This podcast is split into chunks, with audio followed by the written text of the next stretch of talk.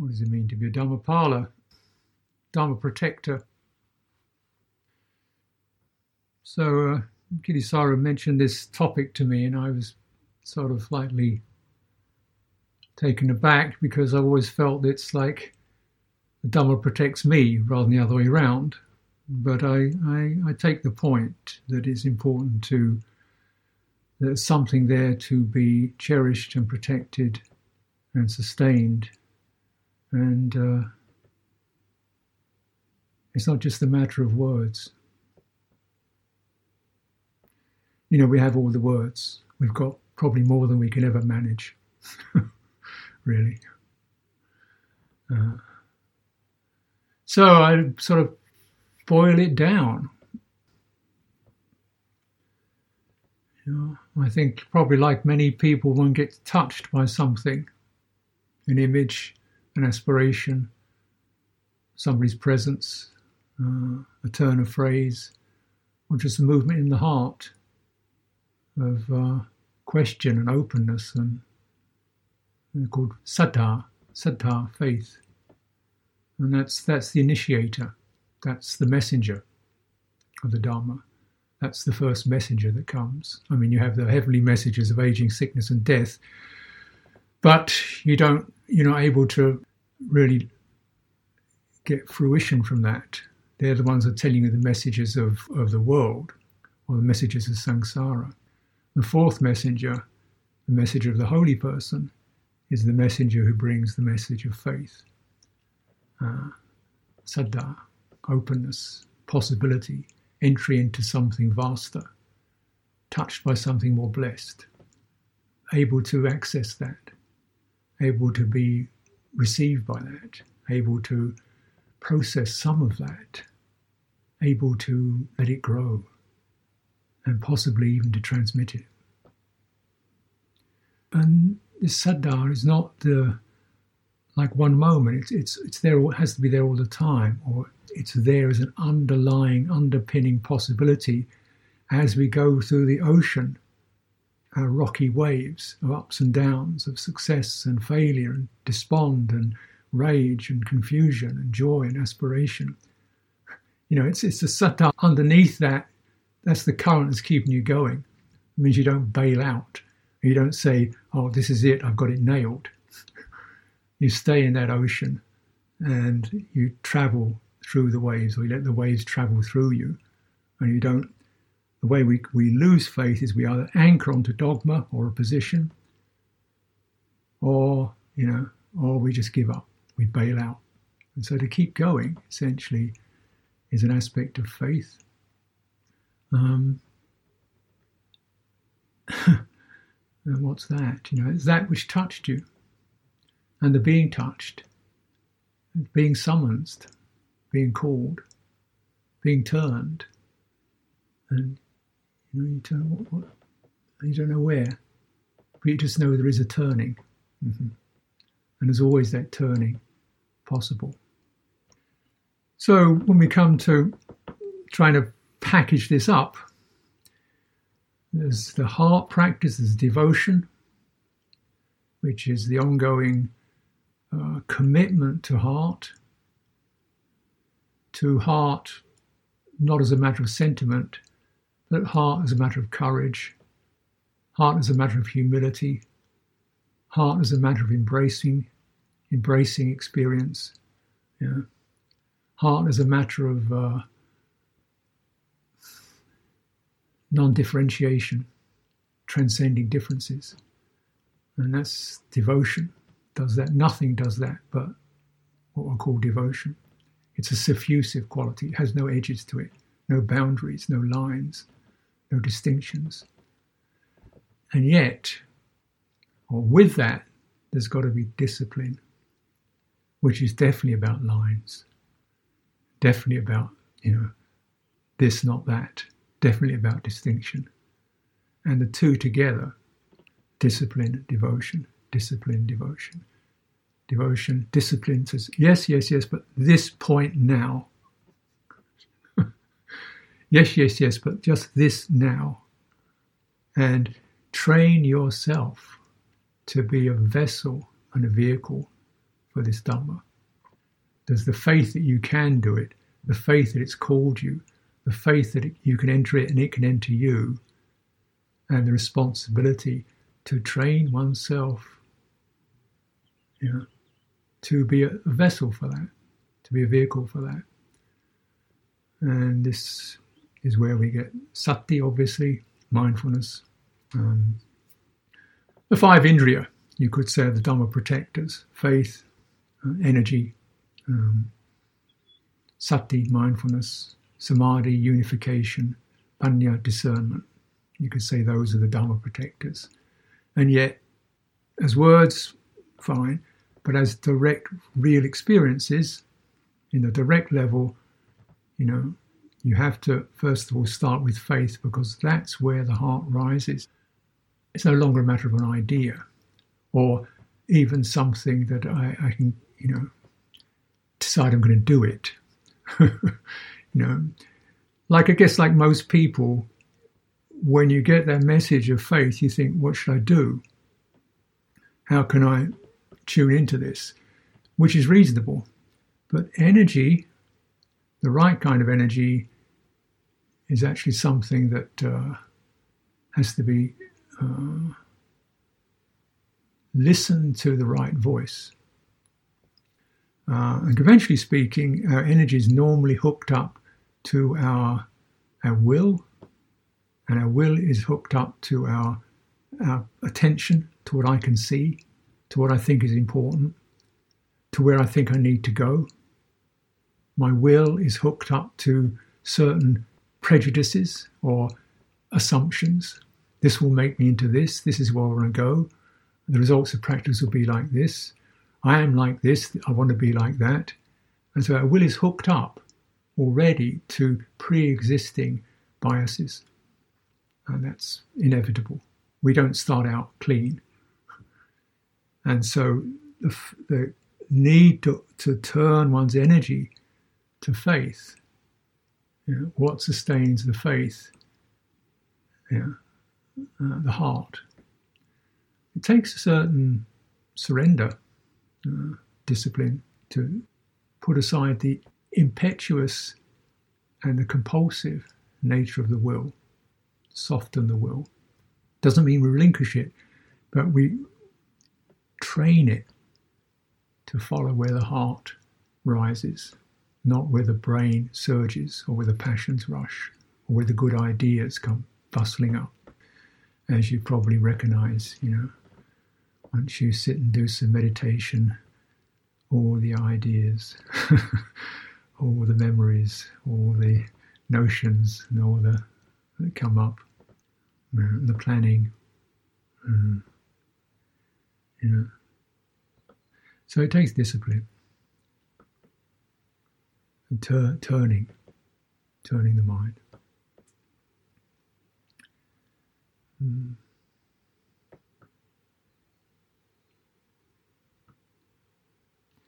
Now, you know, by and large, in certainly most most of the Buddhist traditions that I've been in, it's fairly, I would say, masculine. It's uh, linear. It's uh, external. And I, I just like to leave those words just fairly, um, not with too much implications. I don't, by masculine, I don't mean men, although men naturally tends to look like that. But the linear way of this and then that, and then there's five of these and six of that, and it's a straight line. You know, it's a straight line. You do three of these, you get four of these, you get nine of the levels of that, and then you come to this, that, and the other. It's a certain linear, sequential quality to it. Know, and uh, and so the art you come up, oh, right, okay, I'll do this and get that, and I'll practice this for so many hours, and I'll do this and then that, and that that for most of us, I imagine, speak for myself, for myself, that's kind of the way I entered. Um, and it's very much hooked up to to a non-devotional sense, to a, um, a willed sense a sense of something I know where I'm going, and I'm going there to that point, and these are the steps to take me there. And with that, uh, which is by no means void of value. Certainly, you know, you develop attention, you develop focus, you develop patience, you develop a lot of good qualities, but it is slightly arrogant in an un- unconscious way. like who? who's who's the doer? Who's doing all this? You know? uh, uh, uh, and in fact, the, the, because it's, it's not a minor minor point, because particularly in any tradition, spiritual tradition at all, but most most emphatically in Buddhism, one of the main obstacles is the sense of self, the the doer, the one who gets and makes. It's called bhava, becoming. It's not an entity at all, it's a particular infiltration of a certain tidal flow to become, to have a sequence, to get somewhere, to drive on. You know, and that um, and to own, own experience, to hold it and accumulate it. So we get a kind of rather mechanistic attitude towards Dhamma. And uh, I'd say, you know, I think this is something that, you know, I advise you to be careful about. You don't build Dhamma, you grow it.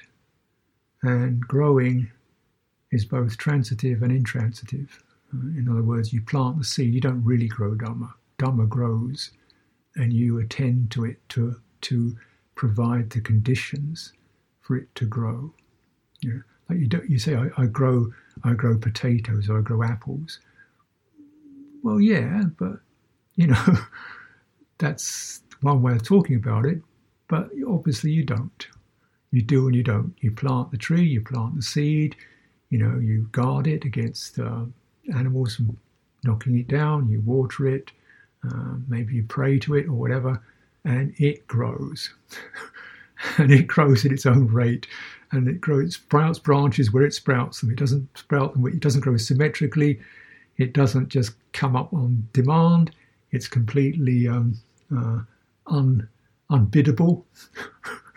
and yet you provide the conditions and you provide the attention and you provide the uh, interest and it will grow in fruitful soil. So to protect the Dharma, you want to sense both as something that you can love rather than do. Mm. And if you love Dharma, you will, by the act of love, you will protect it. The, the act of, of love itself is protective. It's not, I love something, therefore, the act of love is protection. It is that wrapping the heart around. It is that embracing, that integration, and that sense of opening to and surrendering to. I don't mean surrender in a weak way, I mean following it. Yeah? That is the, um, the way in which we integrate this localized entity that seems to be me, these localized energies with their particular formations and inclinations and patterns. I, I integrate that into the great, great flowing energy form of Dharma mm, through, that, through that love. Mm. Love in this sense, devotion. If you don't, and you only love it, you can only love something you, you touch. You, you, can, you can appreciate it as an idea, but you love it when you touch it, when it touches you. And this is why faith is so important, because that's the touch. Yeah. That's the touch. That's the, the arrest. When we're going one way and you pause, something touched you. What's that? I don't know, I just feel disoriented, but maybe that. Something touched you. And even further, you love it and you appreciate it because you, can embody it. Uh, and this is where you, you, get the direct experience of Dharma is always has to be embodied before it can be direct. This is where it starts to be beyond dispute. You can't dispute the pulses in your body. you can't dispute the flush in your nervous system. You can't dispute the cramping in your guts when you're frightened and uptight. You can't argue with it. And you can't argue with that rising of faith that, that begins, the Dharma begins with it. So this is beyond, the intellect has to just bow, bow out on that one, say, okay. Yeah. When, you, when, it, when it touches you like that, yeah, uh, and then in, in embodiment, in a way, it's the prelude to both discovering a body that we didn't even know we had. And, uh, you know, uh, obviously, as you well know in many Buddhist texts, bodies get a pretty bad rap, you know, bag of skin, 32 parts, aging, sickness, death, corpse, you know, bones scattered all over the place, maggoty thing. and yet the Buddha is saying, you don't touch the deathless unless you have mindfulness immersed in the body. Is, you cannot touch the deathless without mindfulness immersed in the body. It says something, quote, isn't word perfect, but just as all the rivers go into the ocean, you know, then all aspects of wisdom converge into mindfulness of the body. Right? Uh, and the Sutta Kayagati Sutta, which is the 119th, I think, of the Majjhima Nikaya, is translated as mindfulness of body, but it isn't quite what it means. Kaya is body, sati is mindfulness, gata means gone into, immersed in the body. Right? So now you're looking at some, what is it? You're not like looking at the body, though that's part of it. There's an immersion into this, what I guess nowadays we call a somatic experience.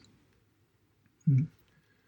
Uh, somatic experience, which is this flushing, something that's so obvious so apparently part of our orientation, so drastically uh, shaken by illness, so wounded by grief, so heated by rage, so able to be resilient, yeah, so grounding when it's there, and so miserable if it's lost. The primary form of intelligence that we came into this birth with before we could think one thought and mutter one word and even really know what was day and night. That was right there. That, that got us here. This was this was the descent from the, you know, where you call cosmos into locality, from the unspecified into location came into this, and there's something incredibly potent about this. This is where the messenger arrives. Yeah. And so it's mindfulness, the third indriya. Hmm. Keep your mindfulness immersed in the body. This doesn't mean you're, you're focusing on the sensations in your fingertips or your ears, or, but that all the time, if you want to guard the Dhamma, protect the Dhamma, and love the Dhamma, feel it in your body. And the Dhamma then is not, not an ideas or words or neat expositions.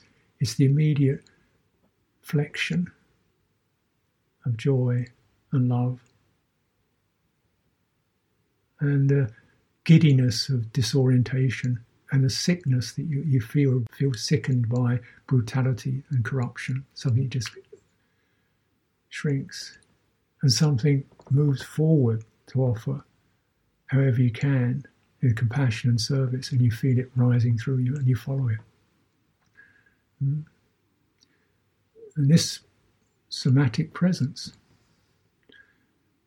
This means that when you're relating to that, you're not necessarily focusing on the movements of sensation, but on the intelligence and what the intelligent, embodied intelligence is telling you. Now, if we take, if we expound a little bit, I don't know how much time we have, but how much you want to bear with me. but you can say, take an example, we're living at the time of the Buddha in 5th century BCE India, right? There's no screens, there's no billboards, there's no electricity, right? There's no telecommunication. There's very little writing, right? Where do you get your intelligence from? There's no schools. Right? Where does your intelligence come from? What is intelligence? Well, if you want to develop intelligence, you go into the forest. That's what they did. They go into the forest because when you're in the forest, you cannot be stupid. If you're stupid, you will not survive. And this is not a matter of having great ideas about forests and trees and forestry, and uh, it's about waking up. Here we are, and any moment there's a possibility of death. What happens? Everything in you comes alive, and you're both intensely or very alert, and you're not focused on any one thing in particular. You can see, but you're not focused on seeing. Because if you focus too much on what you're seeing, you might not hear the tiger behind you. So you don't you see but you don't see. You see but you're not you don't go out into it. You stay embodied. You hear, you hear the sound of the creatures, but also you're aware of the feet beneath you, so you don't fall down a pit or trip over roots. So you're not you hear but you're not in hearing either. You hear, but you're not in hearing. You see, but you're not in seeing. A fragrance catches your nose, but you don't follow it. You notice it. Because you follow that, you could, again, miss out. So all the six senses are there, and you're aware of them, but you're not in any of them. And you're not shutting them down either. Right? So this is where are you? Your mindfulness immersed in the body. That's the academy. Forest. Sure, you learn you learn the skills of survival, you learn the skills of resilience, you learn the skills of looks like we just have to wait. Wait the storm out. No point getting upset about it. We just have to wait until things get clearer. Yeah. You learn hunch, you learn guess, you learn intuition. Things that unfortunately so many of us have had drummed out of us by academia and uh, social manipulation.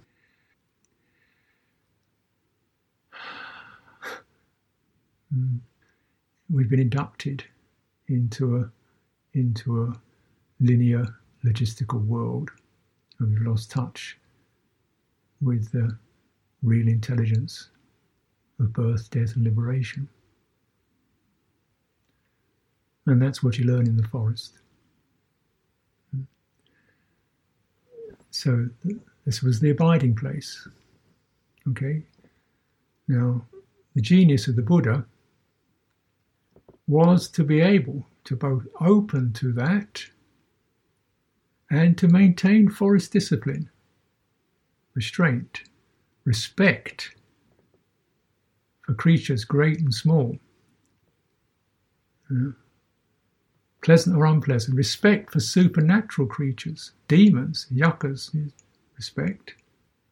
Not cowing down, not bowed, but respectful, spacious. Yeah. Mm. Discipline to maintain that sati immersed in the body so we don't lunge out into our passions mm, or our ideas or our should be's. And if we are touched by Dharma and feel the uplift of Dharma uh, in the body and sustain it there, then one lives balanced, which the mind itself finds it very difficult. The intellect finds it almost impossible to achieve balance. it, it, it, it's always moving, chugging along. Only the body can know balance, and it does it immediately.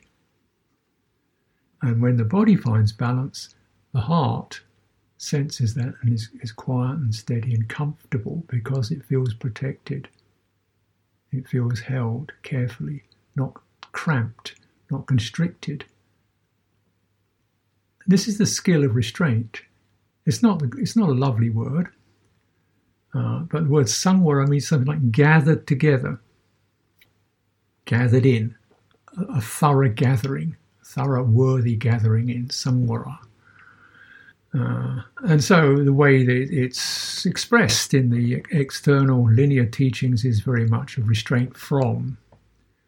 But if you look at it in internal quality, what I call the internal, the esoteric, or the inner teachings, or the, fem- the feminine teachings, it's a gathering into something that is non-linear and uh, is not conceivable, but is directly felt and suffusive. You know, we call this chitta, heart, well, you know, spirit, if you like, um, intelligence, if you like, uh, awareness, if you like. because with now, once you get into the world of words, you can just, you know, see what works for you. right. And the result of that is, is, is samadhi.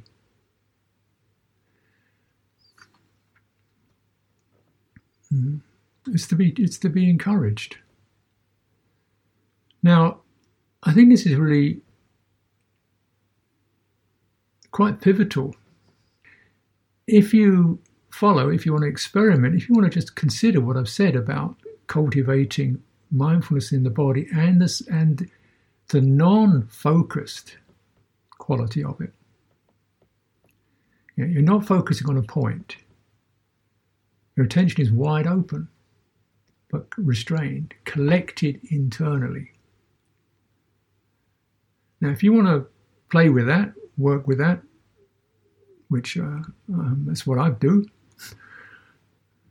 yeah, you'll find that you you're certainly going to encounter many of the obstacles that we have to do our journey across. Energy is going strange, flat, dull. Oh God, how long has that been? Only three minutes? Oh no, I've been in for surely an hour. No, it's three. Where's the clock? Oh God, no. Flat, flattened, you know, or just so speedy, so buzzing. You know, can't hardly sit down. My mind's chattering like a crazy monkey. You know, and uh, you know, just the, the, the dysfunction of, of, the nervous system, which has come through, you know, whatever it is, dope, Netflix, commuting, rushing around, looking too much stuff, you know, just media saturation, completely, you know, sending the body engine into a total spin without even realizing it. And being, we quite like it, you know. you get addicted to the stuff. until you have to get the hangover. When you sit and meditate, you get the hangover. Your mind just being your somatic system being like a car crash. And I think it's been about four or five years. First, it's just actually getting sort of like somewhere near normal. Um, you know, in terms of, of a of a, uh, some degree of, of collectedness that wasn't just gripped hard. Mm. So you have to travel through that, and that requires faith. And so we say, what, how do you do that? Well, for a start, you chant. Because when you chant, the resonances of the sound, that you're not just saying some nice ideas, although the ideas are suitable. That's the external chanting. The internal chanting is the resonances that suffuse the somatic body and actually begin to affect the physiology. So you can sense that resonances moving in that place where faith has touched. Yeah. And it's not, okay, it touched me in my left rib. No, just take the anatomical map of the body out of the picture for a moment. It may occur in your heart chakra, that's the obvious place. Um, but don't concern yourself with looking for a physical place, just the sense of embodiment and how something can light or something can shrink in that. So when we, we chant, you chant, touch into that place where the faith is, and you warm it through resounding there. And that will begin to, to spread through the entire form, and it helps to level your energy. It's like it's like doing qigong, but you know using your voice. Um, I, I, need all the help I can get. Um, so this is a sonorous quality, and it's suffusive. Uh, and this is this suffusive quality, which is the hallmark of the way that Dhamma, uh, esoteric Dhamma, that is the inner quality of Dhamma, the felt quality of Dhamma, the way it moves, it moves through suffusion, which means it saturates and it permeates and it spreads. And that's the way it's always been. The way Dhamma has got transmitted through so many cultures yeah, is because people get touched in their hearts it's not just a library issue anymore. It's not just academic. There's a, there's a touching, and that suffuses. And you can see that's going. It's always been that way. It always will be that way. The real thing. Now, if we're cultivating sati in that way, restraint of the senses, not going out into them, not closing them down, the nature of focus is changed quite radically. It's no longer a focus, I will focus on this particular point. It's a focus which is a sense of that which is appropriate. The heart finds the appropriate form because it's intelligent. right? It's not like I have to tell it what to do. If you get the embodied and you have faith, that embodied quality, as the heart sits in it and meets in it, that will find its own focus. Now, this is perhaps a long winded way of putting it, but that focus, it's difficult to, to say uh, because it's not really measured in conventional terms, but you get a sense of presence, spaciousness, which feels comfortable. It's measured tonally rather than linearly. In other words, it's not measured in terms of spatial dimension, it's measured in tonal terms. There is a place where there's a steady, resonant quality, and you're in that. And you can then cultivate with that and start to spread your awareness so as it widens. And this is the suffusive experience. It begins to widen, and you can feel your external body picking that up, and you can move through the external form into the space around you. And this is another story, you know. Um, how do we? Where do memories come from? Where do ideas come from? Where, why do I suddenly remember her or him or them? Well, because your chitta is suffusing its karmic location, right? That's what it does. It suffuses its karmic environment right? That's why you remember this and you remember that, and you think this and you think that. Where do those ideas come from? They're, they're in the karmic location of your chitta, and as you open and suffuse, you're moving that blessing, that purity, that cleansing, that forgiving, that straightening, that loving, that firming. You're moving that energy through that sphere, and it begins to sort things out, steady things out. Now, the result of this is samadhi. Uh, so, you know, there are two two practices, if you like to call them practices, uh, in which this this juicy experience is pointed to. One is the experience of piti sukha, which is the, the doorway to samadhi, and piti is a sense of refreshing is somatic energy. There's a, there's a, you could say, an emotional aspect to it. One feels emotionally uplifted, but there's a somatic shimmering. Hmm. This is piti, and it's associated with a sense of ease. So it's rather like the, the, the quality of getting a tight boot off your foot. Suddenly think, ah, it's rather like that. Or getting a heavy weight off your back. Think, ah. So it's not so much an excitement of addition it's the suffusiveness of the liberation from obstruction. And then instead the suffusing. And then the Buddha says, as this is deepened and steadied through discipline, so we don't get blown away with the excitement of it, we don't go giddy with it, you stay immersed in the body and you hold it within this body so it doesn't just spin out into the many, many psychic realms that we can travel to. And you know, this cosmos is vast. And there's plenty of psychic places you can go to, and some of them are interesting, useful, some of them are very dangerous. So the Buddha says, stay embodied. And that's a discipline because energies are fascinating, energies are enticing, energies are exuberating. It says actually you don't want the excitement, you want the steadying, easeful quality. And he says, there is till there's not one part of your body that's not saturated, drenched, and suffused with the pleasure and ease that is born of this process, this disengagement from the will, the intellect, and the corruptions. From the becoming drive. So you're beginning to, to, to uh, ameliorate that drive. And, of course, then this is something that's, that's extremely um, verifying. You know, you can't just brush that one off. And your body's not going to brush it off. Main practice of discipline then is to, to discern, hold that steadily. So this is where panya comes in. Fifth great protector.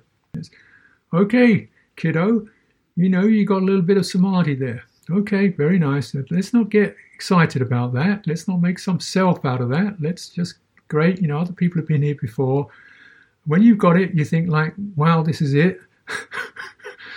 but the discipline says this is a state. You know, it's that cool quality. It says this is a state to be reviewed as this was given this is offered. This is condition. It's a condition that alleviates the hindrances and the obstructions.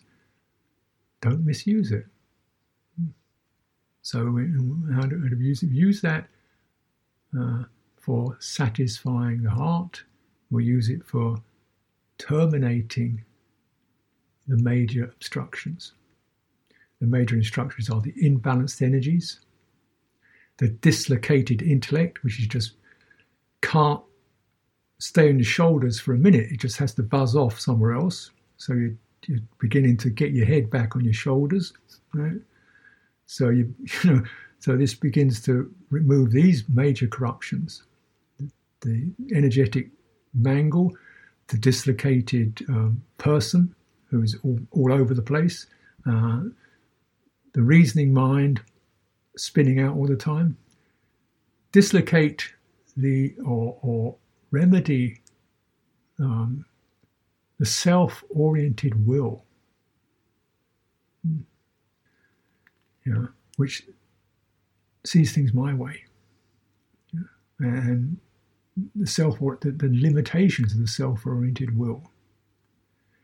Mm. Even if it's trying to do good, it's trying to do things according to the way I see them.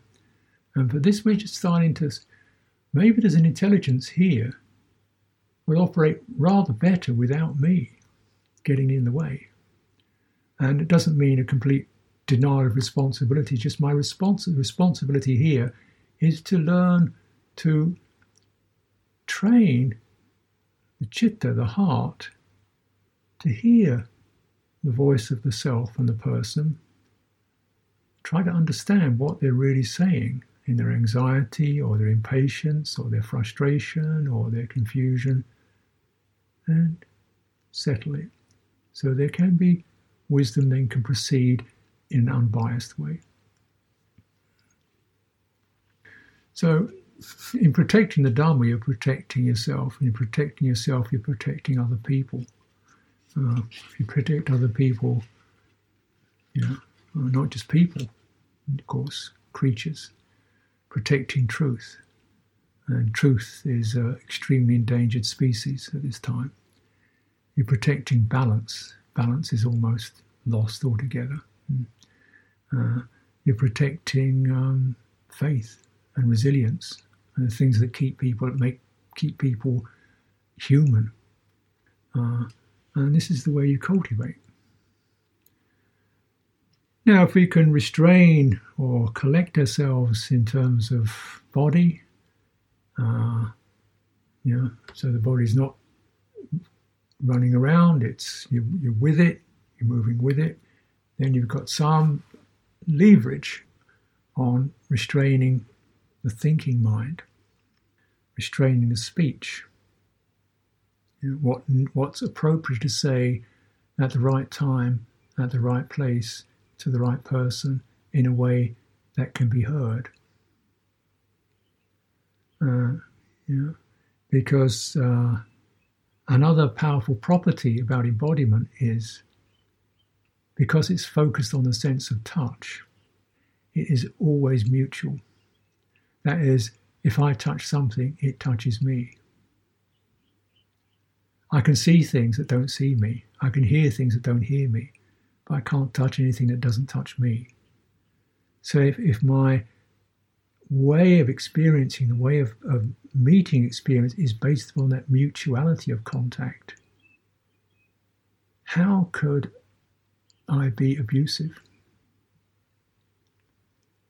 How could I be arrogant if I really collect into that into that intelligence? How could I feel separate? Hmm? How can I feel, you know, walled in uh, or lost? And if that isn't happening, you know, what, what's what is there? And yet there's a discipline. You know, I think um, what comes to mind, as sometimes these things do, is I remember going to a, a Sufi uh, dervish session a few years ago, an invitation. And I bring that up because, in a way, it does encapsulate in an image some of the themes I'm touching into. And the session was, in some ways, very simple. We who were invited in took our places in silence, and then the, the uh, dervishes uh, went through their ritual. Not to explain everything in detail, but every member of that, I think there were eight, maybe. Every dervish, some were men, some were women, had this kind of uniform white cloak on and a hat and baggy suit, white pants, and a white skirt. And they, as they came they had to pass through a sort of a gate formed by two people who stood and they passed up through this gateway. As they passed through, they began spinning on their feet, turning. And like planets orbiting the sun, each was turning in their own orbit, and yet all were part of the great orbit around the sun. Right? So you've got this image of the, every individual spinning on their own axis, and yet their own axis was centering around the great axis the great sun in the center. There was nothing in the center, it was empty. Hmm? So they were turning, rather like planets around a star. And as they turn, it's quite, you know, fast, then they had one hand up, which is to receive the blessings, one hand down, which is to direct it to the earth. So they're turning like that. Right hand up, right, left hand down. They're turning like a spinning top. As they turned, the skirts flared out, the skirts were weighted. So the hem of the skirt was weighted, so they, they flew out, the skirts flew out about knee height to form, each had a circle around them. And the skirts were, you know, another two and a half feet, added another five foot to, to the diameter, the real diameter of the person, and then spinning. And and of course, in that turning, you can't see the faces because they're blurred, and they can't see either. they can't see what's going on because the vision is blurred. They just know they're in this spinning. And they turn eight of them together, moving around continually, and no one touches knows another one because if that weighted skirt touches another weighted skirt, the whole thing flies apart. Right? So, you know, if they accidentally collide, the whole thing falls apart. They did this turn several times, everybody in their own axis, unable to see in that form, and yet uh, acting in harmony and in unity. And the, the, the reason for the dance is the celebration of the divine. We're calling divine down with the right hand and turning it towards the earth with the left hand. That's that's the image, and the, the person is the just the the conduit, you could say. And it's a good to me. It's a very good example for devotion, complete devotion, total giving oneself to the blessed, the Dharma, extreme discipline to maintain that position, that posture, um, full attention and selflessness, in which everybody's on their own. You cannot contact another person. If you do, that the dance will break up.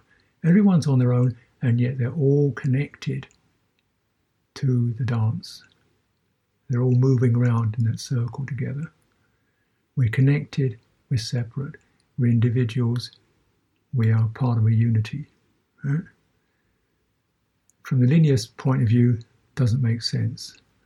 From the heart point of view, it's exactly right. Yeah. So this is the inner quality of the Dharma, and uh, the external qualities of the Dharma the teachings, the words, the things we can see are indeed marvelous and praiseworthy, but the inner quality transcends all of that. And then there's no divisions and no comparisons and no better and worse in it. We're all following our own orbit in harmony. This is how we really turn Dhamma into Sangha.